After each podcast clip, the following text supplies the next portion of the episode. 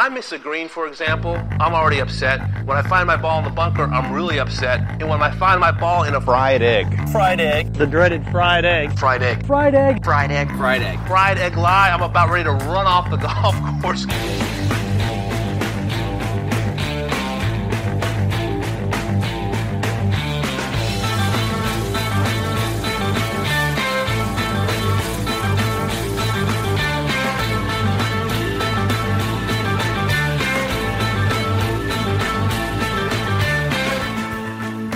Welcome to the Fried Egg Podcast. I'm Garrett Morrison, and my guest today is Shane Bacon.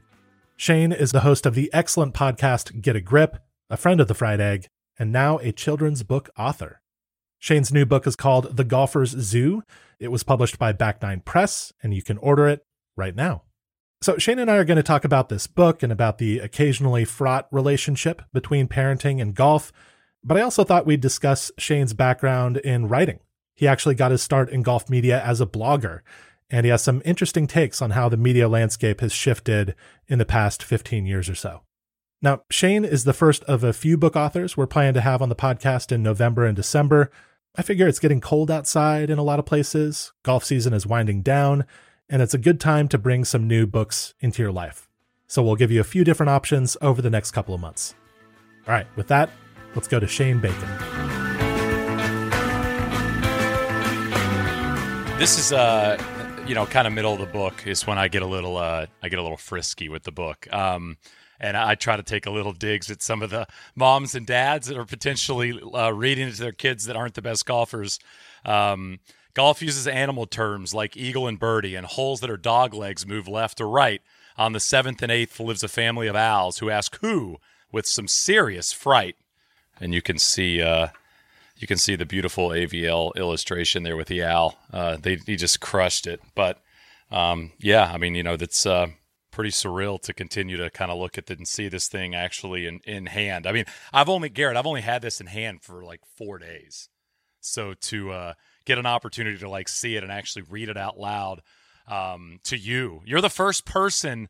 I've read this book to as I've opened it up. I just want you to know that. Wait a minute. So you haven't read this to your kids yet?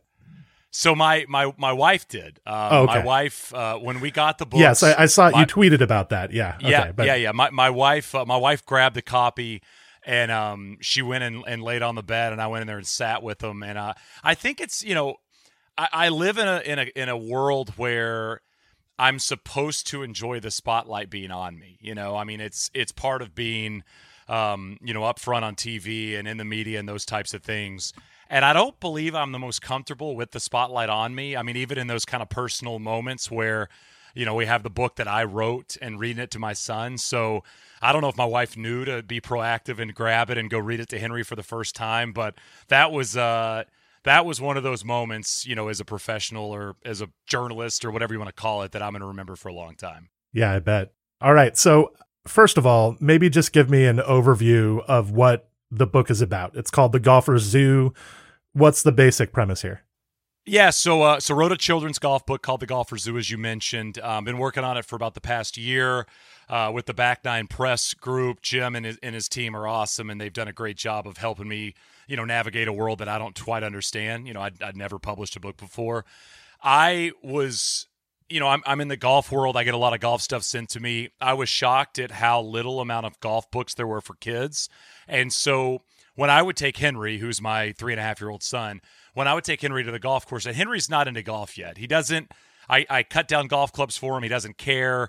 Um, I have a putting green in my backyard. He lays on it and plays on it, but he doesn't quite care about the golf part of it yet. When we would go to the golf course, he was obsessed with the animals. And this actually all kind of derived from a conversation I had with Joel Klatt years ago about how Joel got his boys into golf. He's got three sons. He said he would go to the golf course, they'd play a hole as golf, and then they would play a hole, whatever the kids wanted to do. And a lot of the time it was go to the pond and look at the turtles or go throw rocks in the water and see if the fish moved. And so when those types of things were floating in my brain, I thought, about the zoo that is the golf course. I mean, every region of the world, every region of our country has different animals that live on the golf course. You can see snakes if you're in Arizona, you can see alligators if you're in Florida.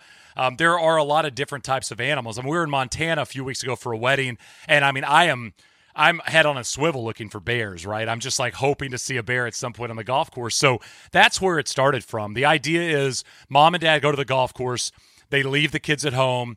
What are they going to do? And the whole idea of the book is to open up this world that is the golfer's zoo, which is a golf course, but really it's a habitat for animals.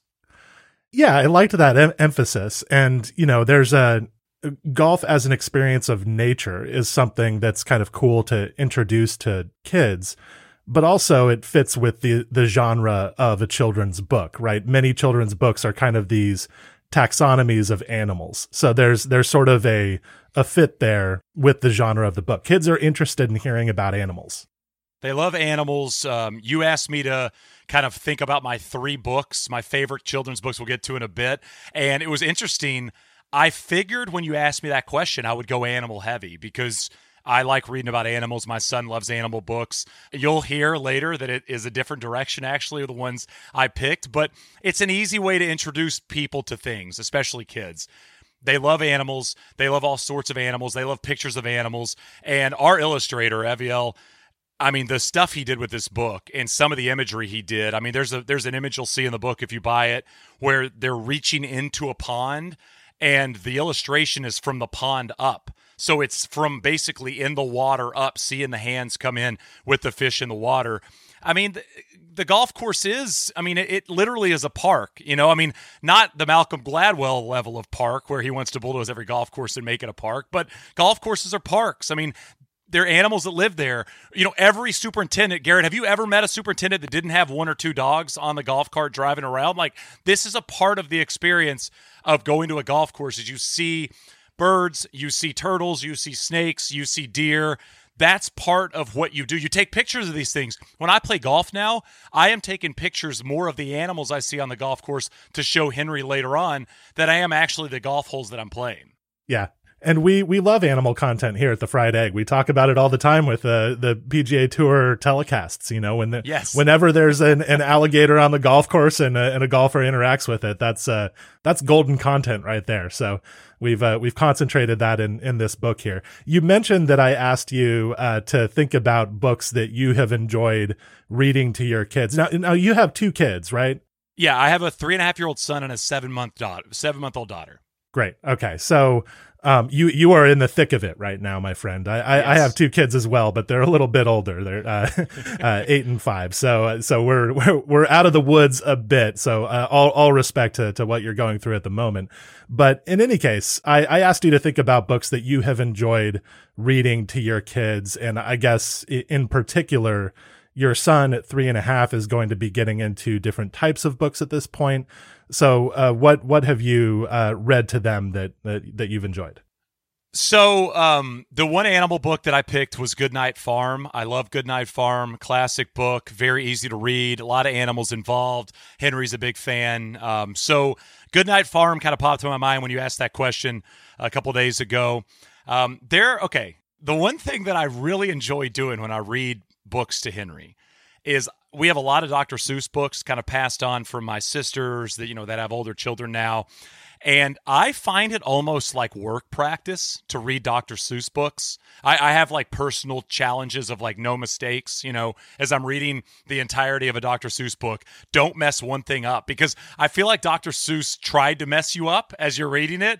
And the one that's the hardest for me is there's a Wocket in my pocket. And so I pull that book a lot. When Henry asks for Dr. Seuss, which he's been asking for more lately than not, if I go with Wocket in my pocket, I know it's going to be a real test for me to get through the entire book without screwing up something because basically Dr. Seuss was trying to get you tongue tied, right? So that's number two. I love that book. I think Dr. Seuss is an absolute genius, especially going through this process of trying to rhyme things and to see how unbelievably easy he made it seem. Not that easy, by the way. Uh, and then Goodnight, Goodnight Construction Site is third. Henry loves it. One of our go tos. He's really into trucks, has been into trucks for the last couple years. And so that's an easy one because he likes to get into it. And then honorable mention is the big book of trucks. If you can see a theme here, Henry likes trucks a lot. Uh, the big book of trucks, simply because Henry now reads that book to me, which is uh, when you start to transition from me reading the book to him to him reading it to me, uh, a little less work on dad's end. That's that's always a delightful moment when the when the kid knows the book well enough to to read it to you. but beware at some point the kids are going to want to read on their own and that is a that is a bit of a sad moment because you just oh. feel like well you know what what's my purpose here we we had a Garrett Garrett we had a moment so so my my mom who is just the most lovely human that exists um, comes out quite a bit to, to help out and to be around the kids. You know, we don't have any family up in Connecticut, so when we need somebody to come up and watch, we typically reach out to either my mom or Cindy's parents first and foremost. And um, my mom got Henry a bus not too long ago, probably a year ago, and Henry called it Nana Bus, right? I mean, it's Nana, and it's the bus that Nana got her.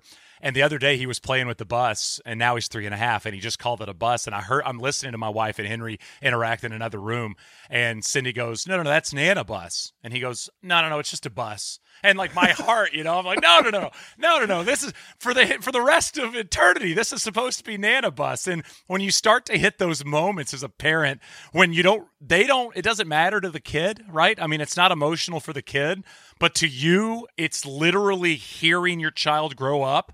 Those are uh those are moments that uh, I don't know if I love the moment or if it's just part of it, but I, I I'm not going to be excited, Garrett, about the moment when they want to read the books alone. Yeah, I love that. No, you know, listen, you fool. This is just a bus. I realize that this is a bus. It's just the bus. there oh. are yeah, there are so many stages like that where the magic just kind of, uh, you know, the innocence kind of gradually goes away. But it's a long process, so you you've still you've still got uh, got a lot of time uh, from three and a half forward. Um, so uh, you've mentioned a couple of times the illustrations in the book. The words are obviously yours but the illustrations are by an artist named Aviel Basel. Am I pronouncing that right? Yep, yep, that's good. So, what went into the process of creating those illustrations? Did you uh, communicate with Aviel and kind of uh, come up with ideas and things like that? I've always wondered how that works. Yeah, it, it was it, that was probably the hardest process, Garrett. To be honest with you, was to find the right illustrator. I mean, we reached out to a lot of people. We we kind of first reached out to golf artists, you know, people in and around the golf space. And, you know, some guys didn't and girls didn't have enough time or uh, they'd never done something like that. And as we were getting closer and closer, because we wanted to release the book before the holidays to give people an opportunity to buy it as a, as a holiday gift for, for anybody in, their, in and around their family.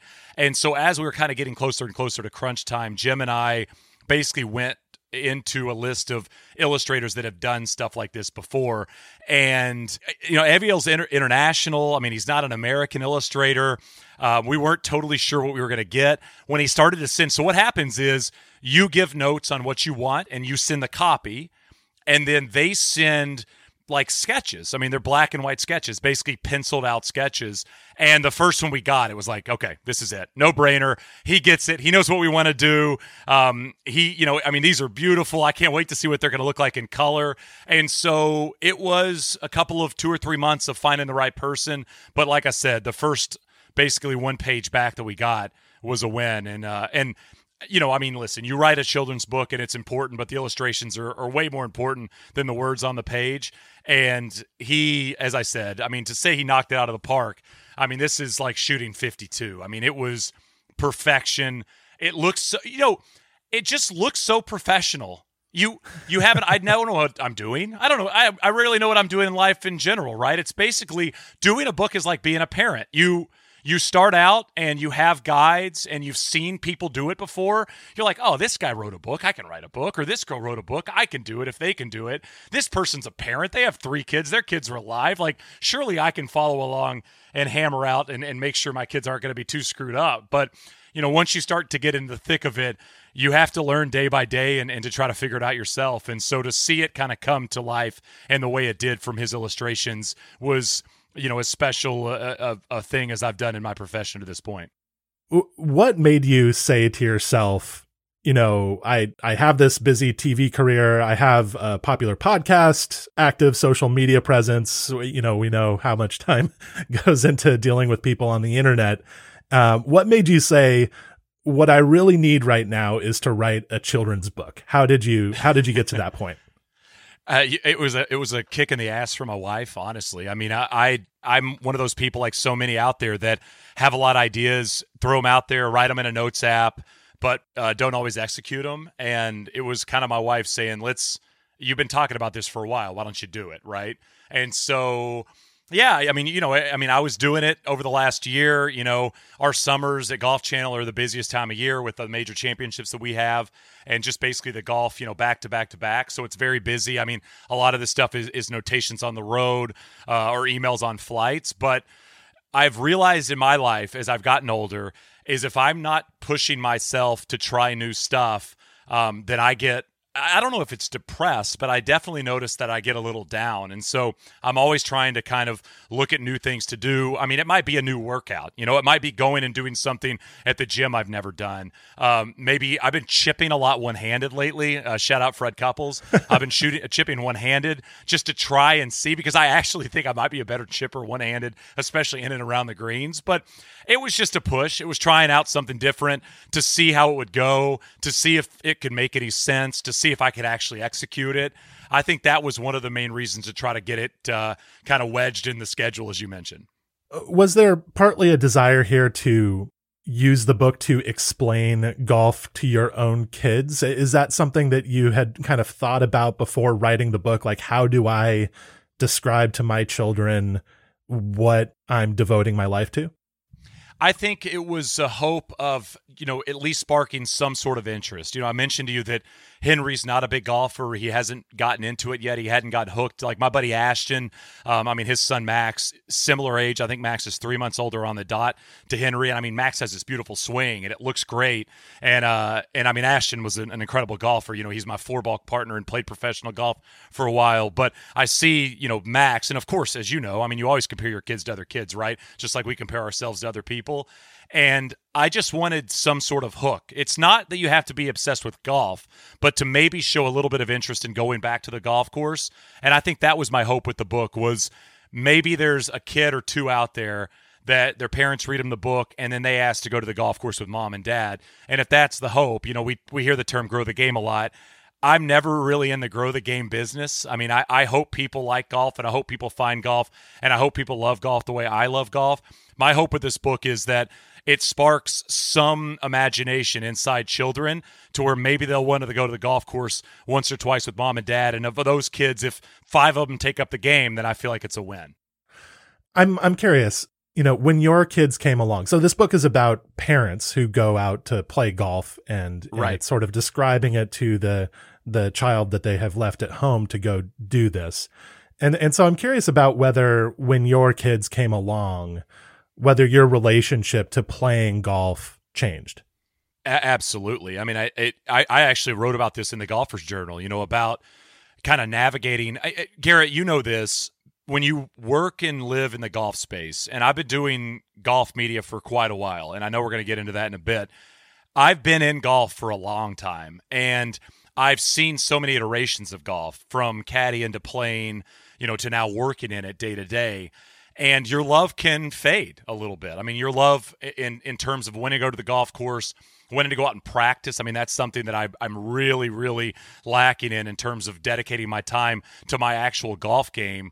Is I think there was a level of trying to get me back into it a little bit, and I think you know my next iteration of golf. Uh, I mean, I went from junior golfer that wanted to play collegiate golf to amateur golfer that wanted to play professional golf to professional golfer that didn't realize that he was good enough to do that for a living to back to amateur golf, right? Now it's competing in mid ams and trying to qualify for USGA championships and things like that you know, my future in golf is going to be golf with my kids. And if it's not Henry, I think it's going to be Charlotte. Charlotte will sit on the putting green and watch me putt. She'll watch the ball leave my putter and go in the hole or miss, and then she'll watch it come back, right? I can tell that there's a little bit more interest in her eyes than I think there was was in Henry's eyes at, at that age. And so I think my whole future of golf is going to be golfing with my children. And so, yeah, maybe this was the first step in that next chapter of what golf's going to look like to me. Well, I mean, for me, it was really useful to to read the book and kind of imagine a conversation with kids about why I'm going to play golf, why I'm leaving for five hours exactly to exactly. go play this game, right? Because you know, one of the things that I dealt with when I had kids was the sense of guilt when I would leave to play golf. Totally, you know, and and totally. I still have not completely resolved this, and and frankly, it got worse during the pandemic when everybody else was returning to the golf course, I played less than I, I think I have ever played because there was never a good moment for me, I, I felt like, to stand up and say, All right, see you later, kids. Uh, I'm going to play a game for five hours. I'll be back after that, but you're you're on your own with mom in in the meantime. Uh, or you know, I mean, uh, uh post pandemic, maybe maybe mom will go with me, and then we'll get a babysitter. But that's still like a tough thing to communicate. Why am I doing this? But the the way that golf is portrayed in this book is that it's a a kind of healthy, regenerative visit to nature right? And that is that is something that's useful. It's not just a selfish game that you're playing. There is there is something that you know golf does for people that is important and and communicating that to kids that you're leaving behind to go do this is important as well. Well, first things first, Garrett, I got to say, I think this might be the first conversation I've ever had with somebody about that golf guilt that you talked about because I feel it so much. You know, anytime I leave, um, I went to Southampton uh, on Saturday, this past Saturday.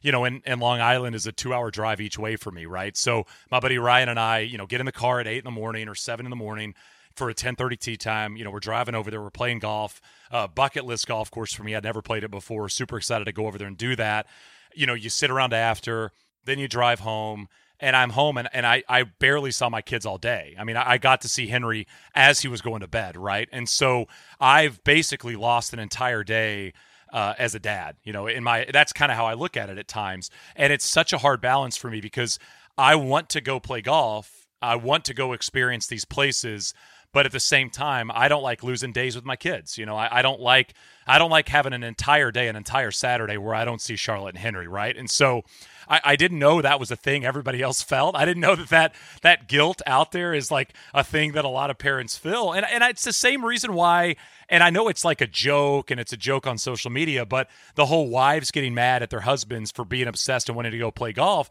But I, I understand it because – it's not four hours, it's six hours, right? And if you've got to drive somewhere, it's eight hours. I mean, it is an, an entire day for the most part, depending on when the tee time is. And so, yeah, I mean, I think in a way, you know, the whole idea behind the Golfer Zoo is reminding people that it's not just golf, that it's a great walk. It's camaraderie. It's experiencing things with somebody that you love. You know, in terms of this book, it's a husband and wife going out to the golf course, but, you know, even going out with a good group of friends, right? I mean, you know, getting a chance to be a part of the Fried Egg event at Essex a month and a half ago or something. I mean, playing an entire day with Andy you know, Andy's a, good buddy of mine. I mean, playing an entire day of golf with Andy, it's more than a round of golf, right? It's more than a day of golf. It's getting a chance to spend hours on the golf course or hours walking a park with the friend of yours you don't get to catch up with much. So, you know, in those instances, I feel less guilty. But to just go play in the money game on Friday, I feel the guilt. I feel right. that parental guilt. Yeah, you've got to make it worth it somehow.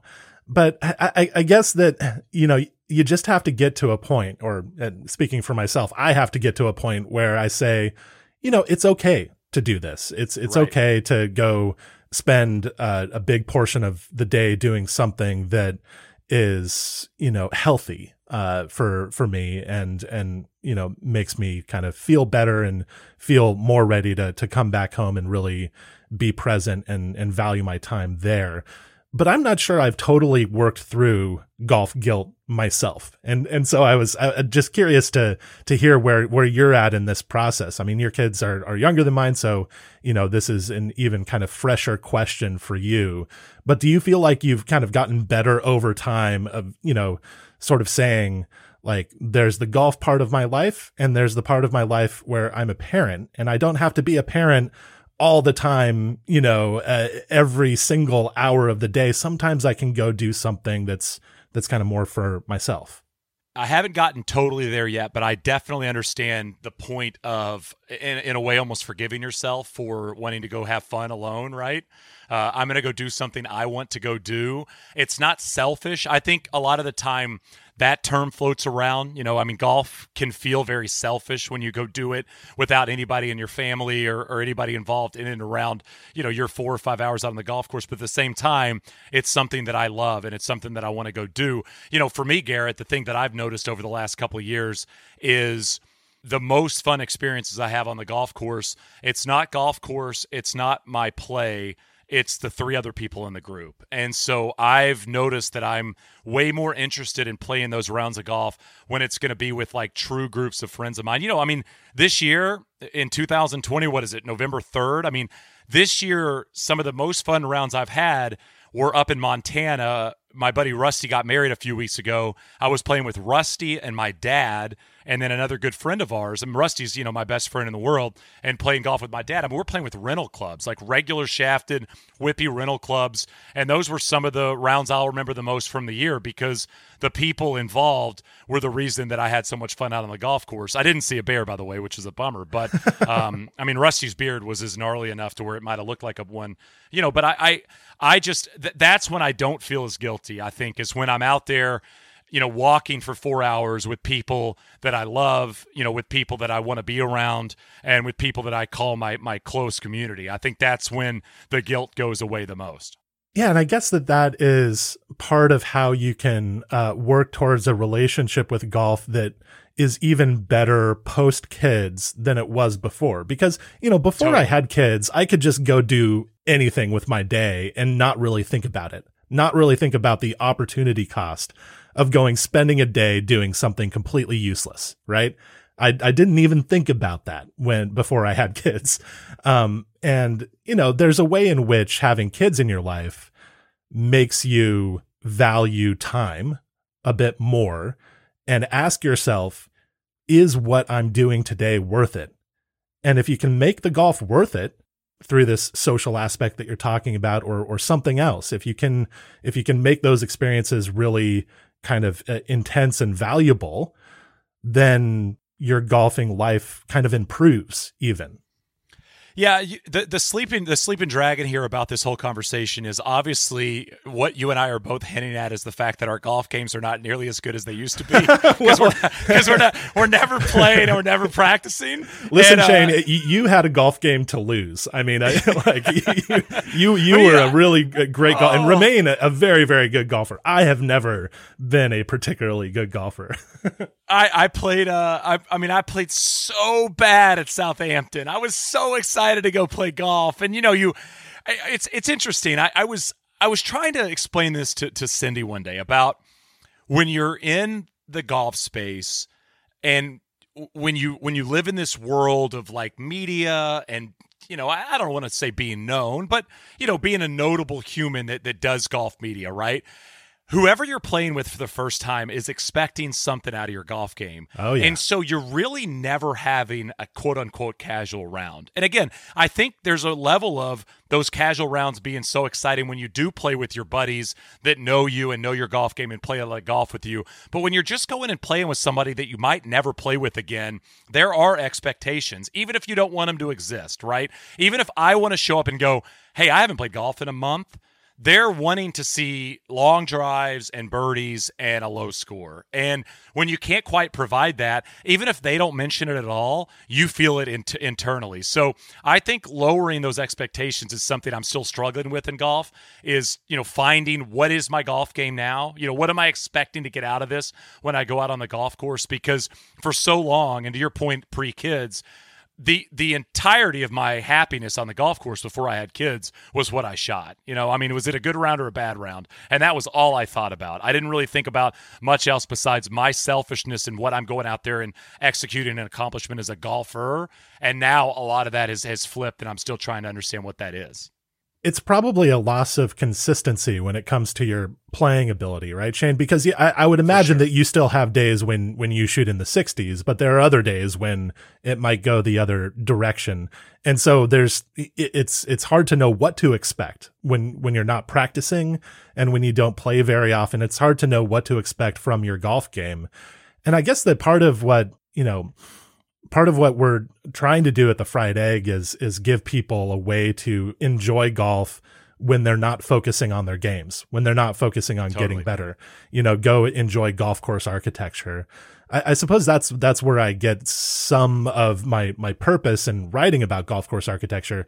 Here's something to appreciate, no matter how your golf round is going. I, I guess that's a that's an important aspect of this for me because yeah, you, you just don't know how you're going to play. You really don't, right?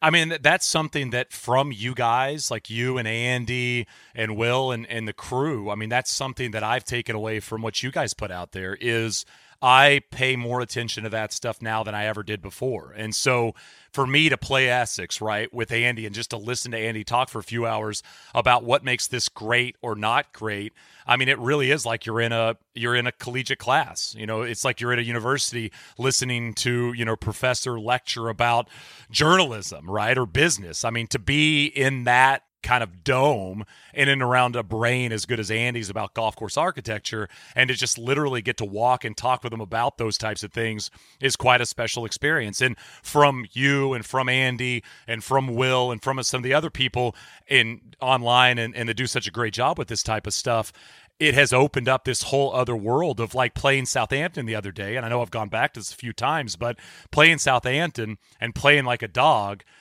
I'm not as focused on the way I'm playing because I'm wanting to look at all the Seth Raynor stuff that I would have never thought about 10 years ago. Yes.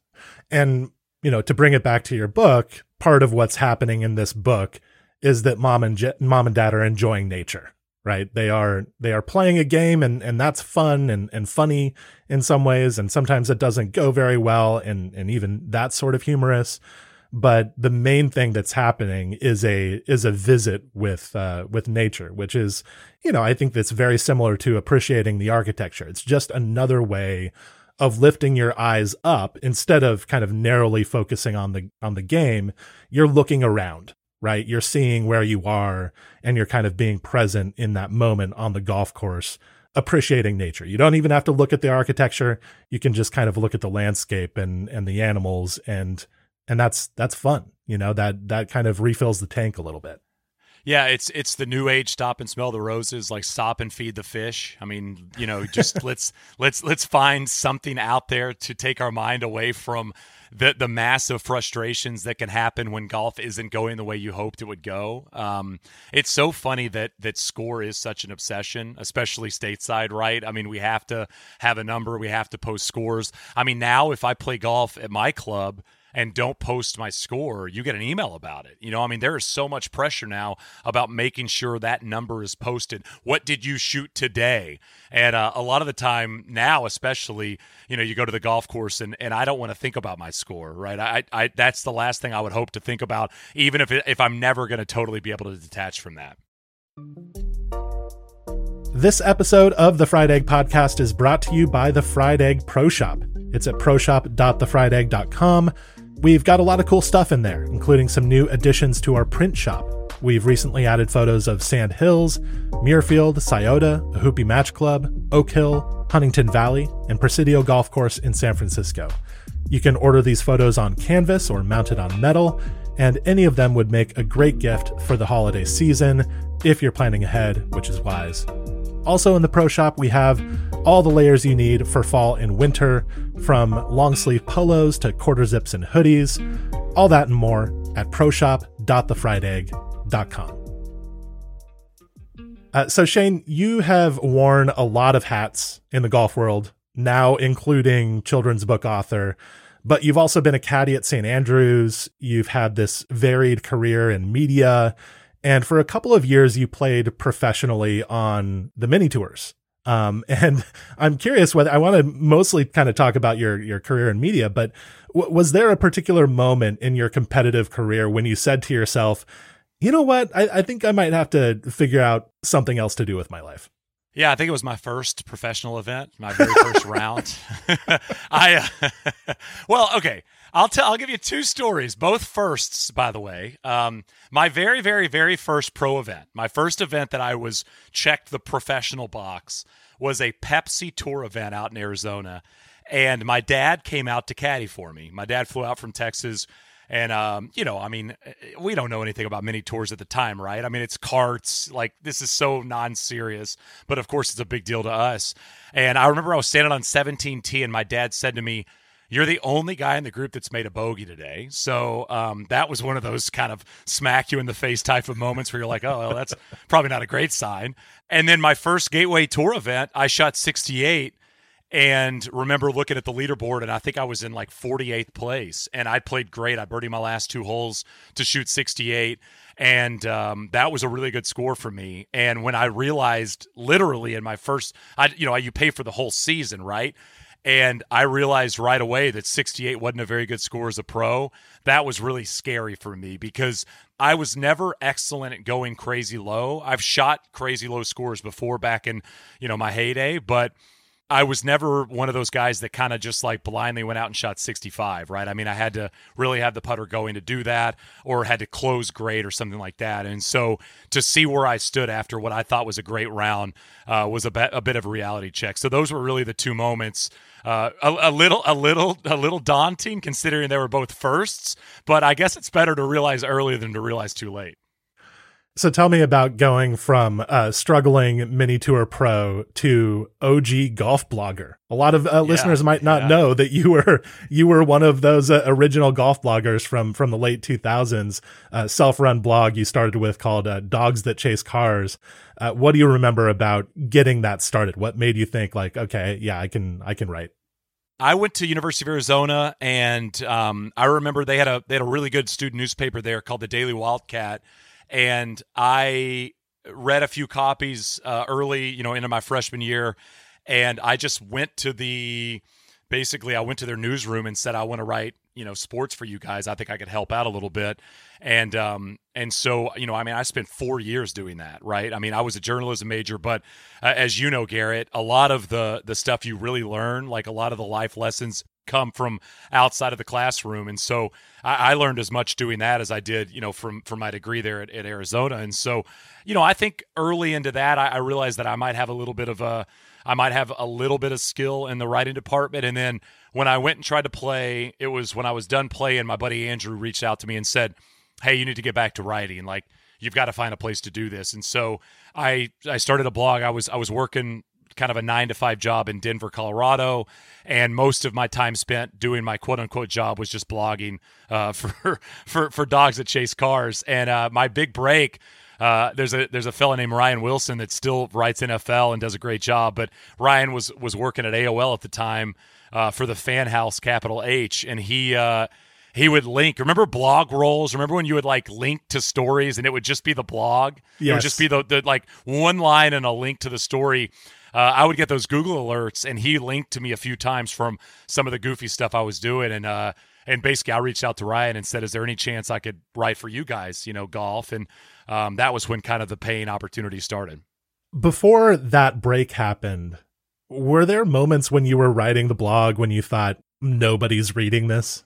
Oh, this is God. this is not going all anywhere. All the time, all the time, or you know, I mean, it was like blogger days, right? Like blogger.com. Yes, and you, you, so your blog sections. was literally on the on the platform Blogger. It was yes, uh, yeah. that that yeah, it was the that that was that was a Google company, right? Am I? Yeah, yeah, yeah. They bought it. Yep and uh and you know like I, I remember like teaching myself h you know like html stuff like where i could code which was super basic stuff like how to bold and how to strike through and things yes, like that. yeah. um you know i mean this this is when you had to like click into that to do those types of things with coding um how to link to your to your stories um you know all the time. I mean i would write all these stories and there'd be no comments or there'd be one comment and i'd be all excited. I'd click on it it'd be a friend of mine you know and you're like oh god you know this, this is just my idiot buddies that are reading this stuff. Nobody else is. And uh and i think you know when it was when I started to see those types of links pop up, and then you know, I was really proactive, Garrett. I mean, I reached out to Will Leitch at Deadspin and I wrote major championship previews for Deadspin very early into the Deadspin days. Uh, I wrote some stuff for With Leather. Do you remember With Leather? That was I a don't. very early blog. Uh, Sports by Brooks. I think I did a couple posts for Sports by Brooks back in the day about golf. I mean, I was anybody and, and everybody that would take me uh, I would I would write for them, pay me or don't pay me. I didn't really care. So yeah, I was I was just trying to see interest. I was just trying to see somebody find my stuff you know worth the read or worth the click and of course you know this was even pre twitter days or like right when twitter days were starting to to gain a little bit of traction so you didn't even see if people were reading it through that through that platform right yeah, you know, the the early blogging space, I guess not early blogging space, but you know, when blogging was was really a big thing, there was kind of a freedom about it, right? That there was there was a way for writers to to break in without having to go through the usual process of establishing themselves as you know official journalists going to J school or or whatever. You, you could just start writing a blog and you would sort of get to know other bloggers. Uh, social media has, I guess, kind of replaced that. But I wonder if you ever miss the the kind of blogging community, you know, when when that was really active. Well, I mean, absolutely, and and that was it, right? The blogging community was it. I mean, you know, this was. I mean, I, I it's funny. I pulled up Safari the other day, and I still on my because I don't use Safari. I still have on the like the blog bar like all these links to these blogs and i mean half of them probably don't even go to anything anymore you know i mean this was there was such that community of you know 30 40 50 websites that you would frequent that you would try to get the what the rss feeds on your on yes. your outlook so that it would update you when a new when a new link was available i mean i remember sitting in the back of journalism classes with my buddy Kevin Stamler at Arizona, refreshing page two on ESPN to see if Bill Simmons had posted something new. I mean, there was really that community. I was covering the men's basketball team at Arizona, which of course the men's basketball team is always good. And I was covering it, reading a Simmons article, and I remember a guy walked by and goes, if you like Bill Simmons, you'll like this this website called Deadspin, and that was how I was introduced to Deadspin. You know, I mean, there was a real small community of people that were obsessed with writing about golf, and the humor was there, and the freedom was there, and I mean, I could post anything, Garrett. You know, you could write anything about anybody. You could take images from anywhere. Nobody cared. Uh, it was it was a very strange world but it was in a weird way it was a very respectful world. You know if you got an article from somebody nine times out of ten they would add the link at the bottom of the story and that's not necessarily the case now in 2022 yeah that's very true. And and something that maybe people don't really remember is that blog posts could kind of in a weird way go viral Through being shared by other blogs. That was kind of the way that things went viral. They they didn't go viral on Twitter because Twitter was, you know, kind of in its infancy when when you started blogging. And, you know, the way it really happened was other bloggers linking to a certain article and discussing it. And I guess the the thing that I kind of miss about blogging, I did a little bit of blogging myself, not on golf actually, but uh, you know, the thing that I miss about it is the kind of casualness of a blog post it didn't have to be a masterpiece. It could just be like a link and a little bit of funny discussion or a joke or something. And you'd post that and people would read it and that would be it. You know, I'm not sure that something like that exists any longer. I mean, there is, there is Twitter, there is Instagram, but I feel like the, um, the way that people present themselves now or kind of self fashion on the internet is more polished and a little bit less fun than it was in blogging. And maybe i'm just being nostalgic but that that's kind of the way it seems to me. I, I i feel you. I mean i remember garrett i wrote one of my my most trafficked you know blogs on dogs that chase cars was i noticed that chris berman had like one salmon shirt that he would wear every year at the pebble beach pro am you know? And i was like i remember one year i'm watching the pro am and i'm like i was like dude, I feel like he's worn this shirt before. And so I go into Getty and sure enough, it's like the same shirt. And so I just wrote like a blog post. It was like Chris Berman only wears one golf shirt, you know, and it was I don't even know. There might have been 30 words written in the post. It was like eight pictures of him over the years in the different shirt. And I mean, you know, you talk about hitting the 09 blogosphere right in the heartstrings with a Chris Berman post. It's, you know, taking a slight dig at him. I mean, Deadspin posted to it and With Leather posted to it. And all of a sudden you're getting thousands of clicks through to see your article. And it was such a win. It was such an honest victory back then when something was successful. Because, like you said,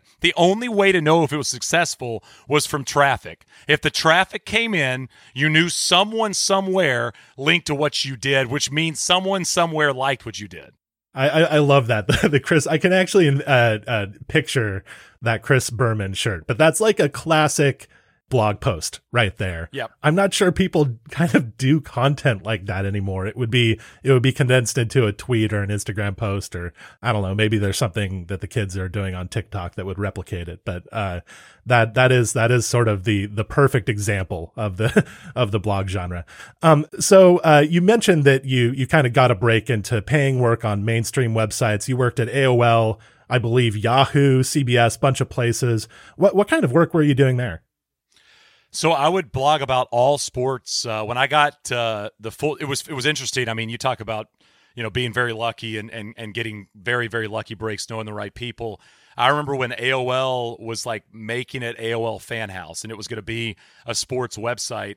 Um, they reached out to me the week I was thinking about quitting my day to day job in Denver. They reached out to me about a full time position. And so I went and blogged about every sport. You know, I mean, uh, the rule in journalism is if you don't know the sport, tell them it's your favorite, right? And then just figure it out on the way, you know, th- throughout the process of it. And so I would blog about football and college basketball and college football and um, anything and everything. I mean, I did a lot of golf, but you know, you would see your name and it would have a link to all the sports that you were doing and how many articles you'd done that month and that year. And I was pretty much willing to do any of that. And so I was writing, you know, you, you would get these emails. I mean, again, kind of going back to uh, how, how simplistic things were. You know, we had like a list serve, and when a hot thing was happening, you know, if, if some team was cutting a player or some guy got arrested or some golfer was was you know WD and you know I remember when Jerry Rice WD with the rangefinder at that Korn Ferry event you know you'd get an email to the list serve of the sport and it was your job to grab the, the story I got it and then you would write it and get it up as quick as possible because that was the key back then was you had to get it up as fast as possible for Google SEO and so that was basically my job I mean I was writing eight to 10 articles a day, maybe more at times. Um, it was really on your computer. Um, you know, six, seven, eight hours a day, you know, really dialing into what was happening in real time and trying to get that up on the main page. And if it made the front page of Yahoo, for goodness sake, so the front page of AOL, it was a really, really big deal. And I mean, there were bonuses involved in the most trafficked stories you could write. So it was really a kind of chase the carrot type of uh, approach to the media world. All right, so you were a an internet writer. You know, you were you were one of those people hunched behind a computer. How did you end up making the transition to TV work? Yeah, it, it, was it was crazy. I I always, I mean, my, my dream job when I was a kid was to be on TV. I wanted to be on Sports Center. You know, when I was, yeah, you know, yeah, you wanted to be Dan Patrick, old. Keith Olbermann, yes. like one of the oh, yeah, I mean, everybody of our age, Shane. I mean, I, I those those are the coolest dudes, or were the coolest dudes in the universe. Uh, that that was the job you wanted. Yep. If you wanted to be a writer, you wanted to be Rick Reilly, and if you wanted to be on TV, you wanted to be Dan Patrick, Olbermann, or Stuart Scott, right? I mean, that was the dream as as, our kind of very late millennial world lived in, and um, and so you know, I went into journalism, you know, in ter- in terms of like print and writing, with the hope and the dream of eventually getting into TV, and really, it was a break. I mean, I, it was I think it was 2014 somebody reached out to me from the Back Nine Network, and they were going to try to take this idea and turn it into a TV network on DirecTV. Would I have any interest in doing it? And you know, I'd I'd kind of I'd kind of felt like I'd I'd landed about where I was going to land in terms of writing. You know, I wasn't I wasn't kind of going up in the space. I was pretty stagnant, and so. Uh, I flew out to Connecticut. Uh, Connecticut is the state I keep returning to for some reason, and um, I uh, I interviewed and they offered me a job and I was dating Cindy at the time and I was like, "Hey, I I've always wanted to be on TV. I'm probably going to take this job in Connecticut. Do you have any interest in going?" And she was like, "Yeah, I, I would love to." So uh, we moved out to Connecticut, and that was basically my my break into TV was a startup network, um, channel 245 on Directv, you know, and uh, and from there it, it from there, I mean, more opportunities came. Really, I mean the opportunity to go with Fox, uh, I would not have been able to accept the job with Fox in 2015 if Back Nine Network hadn't of gone under. And so again, kind of talking about you know moments in your life in your career that kind of change the trajectory of what you're doing. I mean, I was going to have to say no to an opportunity to go work with Fox Sports with that USGA contract because I was doing the Back Nine Network stuff, and then Back Nine Network went under, and that opportunity was still there with Fox. Oh wow! When you started being on TV, what were some of the things that you had to learn? Like I, I, when when I look at people on when I look at you on Golf Today now, I, I, just get I can't uh, imagine like doing that and uh and and so what what did you yeah what what did you have to adjust about the way that you communicated with people with the camera and in learning how to do that? I mean, all of it, honestly, Garrett. I mean, all of it was new to me. You know, I hadn't had a lot of experience doing much of like teleprompter work. So there was a lot of, you know, making sure that I was kind of hitting the right cadence with the teleprompter. It is, addressing the camera when you're doing an interview so you make sure you're bringing the people at home into it and it doesn't just feel like two you're in you're kind of spying on two people um, talking. You know it was it was hosting. The show was called the turn and i had two co-hosts with me and it was making sure i got eric in here or got lou in there uh, taking it to break the right way. I mean it was it was learning it on you know it was literally real time class for me day to day. You know the one thing i did that I, I, urge anybody, and I tell people when they email me or DM, DM me on social about how do I get into this, is you just kind of can't say no. And I, early into my Back Nine Network experience, said yes to all the other shows, all time, anytime you need me to come on. Uh, if it was going on with John McGinnis and Jeff Rude, absolutely. If it was going on with Matty Blake and his show, absolutely. I was willing to do anything to improve at, at, the craft because I had no craft. And so, if there was anything I could do to be around people that had done TV more than I had, or just simply brought a new energy or new perspective to it, I was I was going to say yes. And so, the question of what did I have to learn? The answer is all of it. And you know, just trying to find out what you're good at and what you're bad at, and then what you're bad at to get better at, while you're not forgetting to continually to try to, you know, sharpen up the stuff that you're good at. Uh, so basically, the overall picture here that I have had of you for a long time is that this is a man who has done just about literally every job in golf media, you know, uh, and we haven't even talked about how you got into podcasting and, you know, you, you have a, a popular Twitter account. And so you're in the social media. So I, I think you're probably the best person to ask about this. How do you think, you know, since you started, how do you think the, the golf media landscape has changed and and do you think it has changed for the better? I mean i think you could probably say sports media and not just go with golf even though i know obviously we're very focused on golf. I mean the media world has changed so much. I think a lot of it is a little bit of what you said about the old blogging days was the old blogging days you know the olden days if you will on the internet it was a lot about fun and the payout wasn't necessary. And to me now, media feels like the payout is a must. Like I've got to get something back for this or it's not quite worth my time. I feel that personally at times, you know, where, you know, maybe this week I, I don't want to do a podcast, but I know I have to, or um, I don't feel like I have the energy to go ch- track down this person or that person for comments or quotes or even off the record stuff. You know, it's such a, the payoff is almost more necessary than the work that goes into what you're trying to do.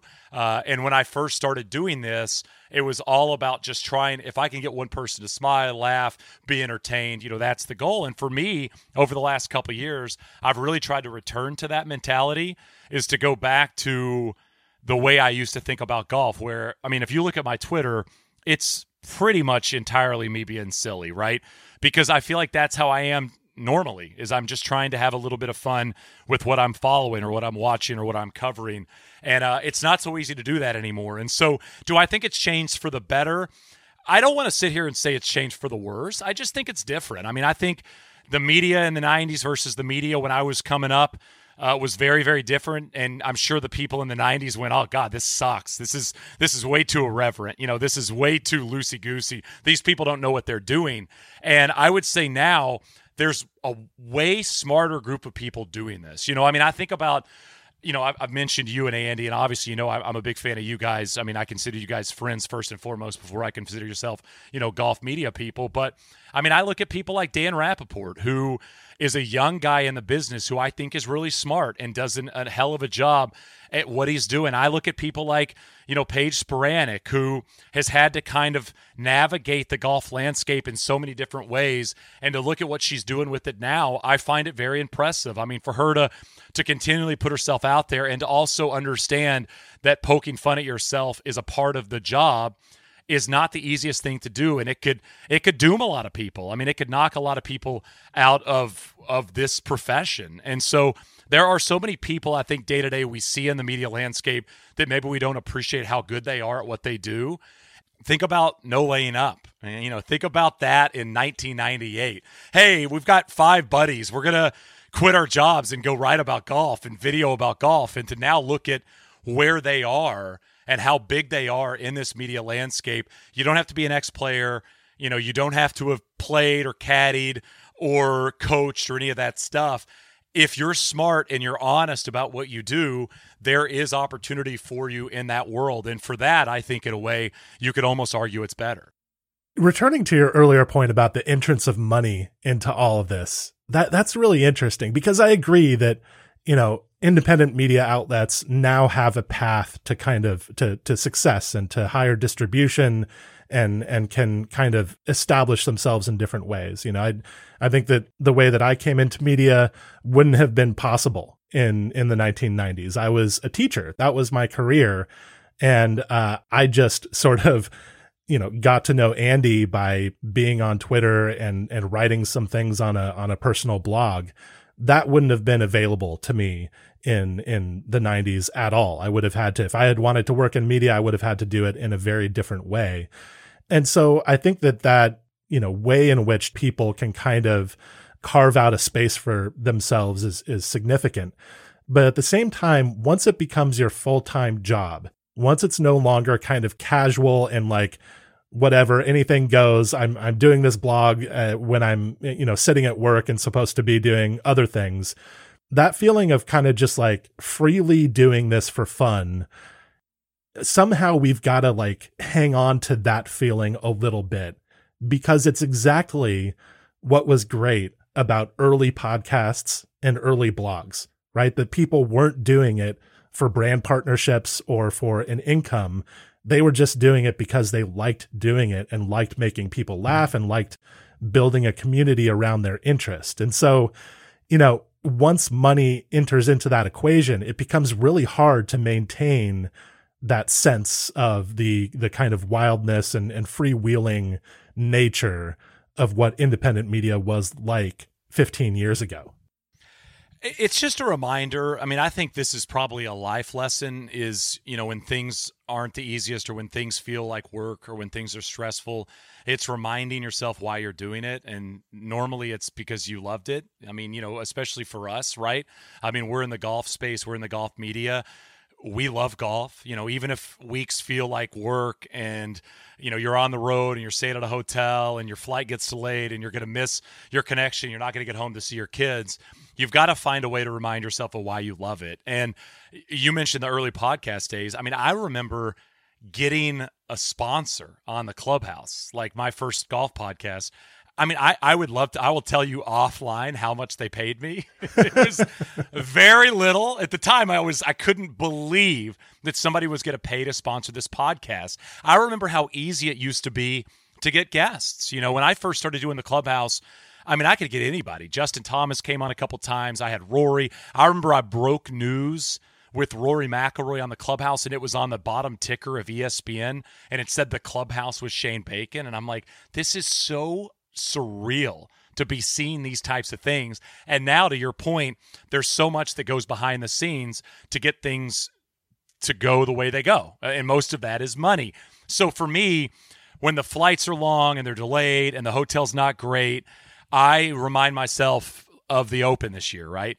I was sitting on the live from set working for Golf Channel at St. Andrews. I mean, this is a place that I would loop for you know anybody and everybody when I got out of college in 06. I mean, this was a place I worked in one capacity. And fast forward to 2022, and I'm sitting on a set with Mark Rolfing and Jaime Diaz, you know, two of my favorite people in the golf media world, coming to millions of people's television screens. I mean, that is that's the that's the dream right? Like that's why I did this. That's why I started Dogs That Chase Cars. That's why I reached out to Ryan Wilson and said, "Can I write a fan house?" That's why I was hitting Will Leitch up back in the day and said, "Can I write major championship previews for Deadspin that were probably getting one hundredth of the traffic that most of their articles were getting?" All of that was to get to a point where maybe one day you could be on TV or you could be writing for Sports Illustrated or Yahoo.com or GolfChannel.com and someone out there was interested in what you had to say. And so I think for all of the the bullshit that we go through in this business, I'm reminded a lot that it's such a dream that we get to do this and it's not work if you really think about it. And you know, for me, it's like I go back to the old course so much because that was one of the most fun work weeks I've had maybe in my career was just being there on site getting to be a part of the Open Championship at St. Andrews. And if you'd have told me that in 06, that I was going to get to do that at some point in my career, I wouldn't have cared what you'd asked me to do to get to that point. I would have done it. Shane, thank you so much for coming on the podcast. Uh, tell people where they can get your book. Yeah, the Golfer Zoo is available back9press.com. That's the number nine, not written out.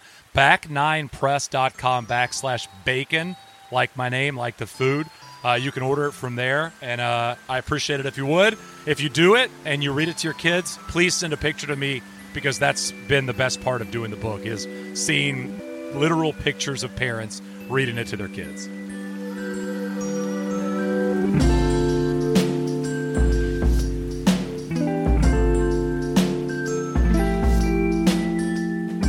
This episode of the Fried Egg Podcast was edited by Meg Atkins. If you haven't already, I'd encourage you to rate and review our podcast on iTunes. Thank you so much for listening and supporting, and we'll be back again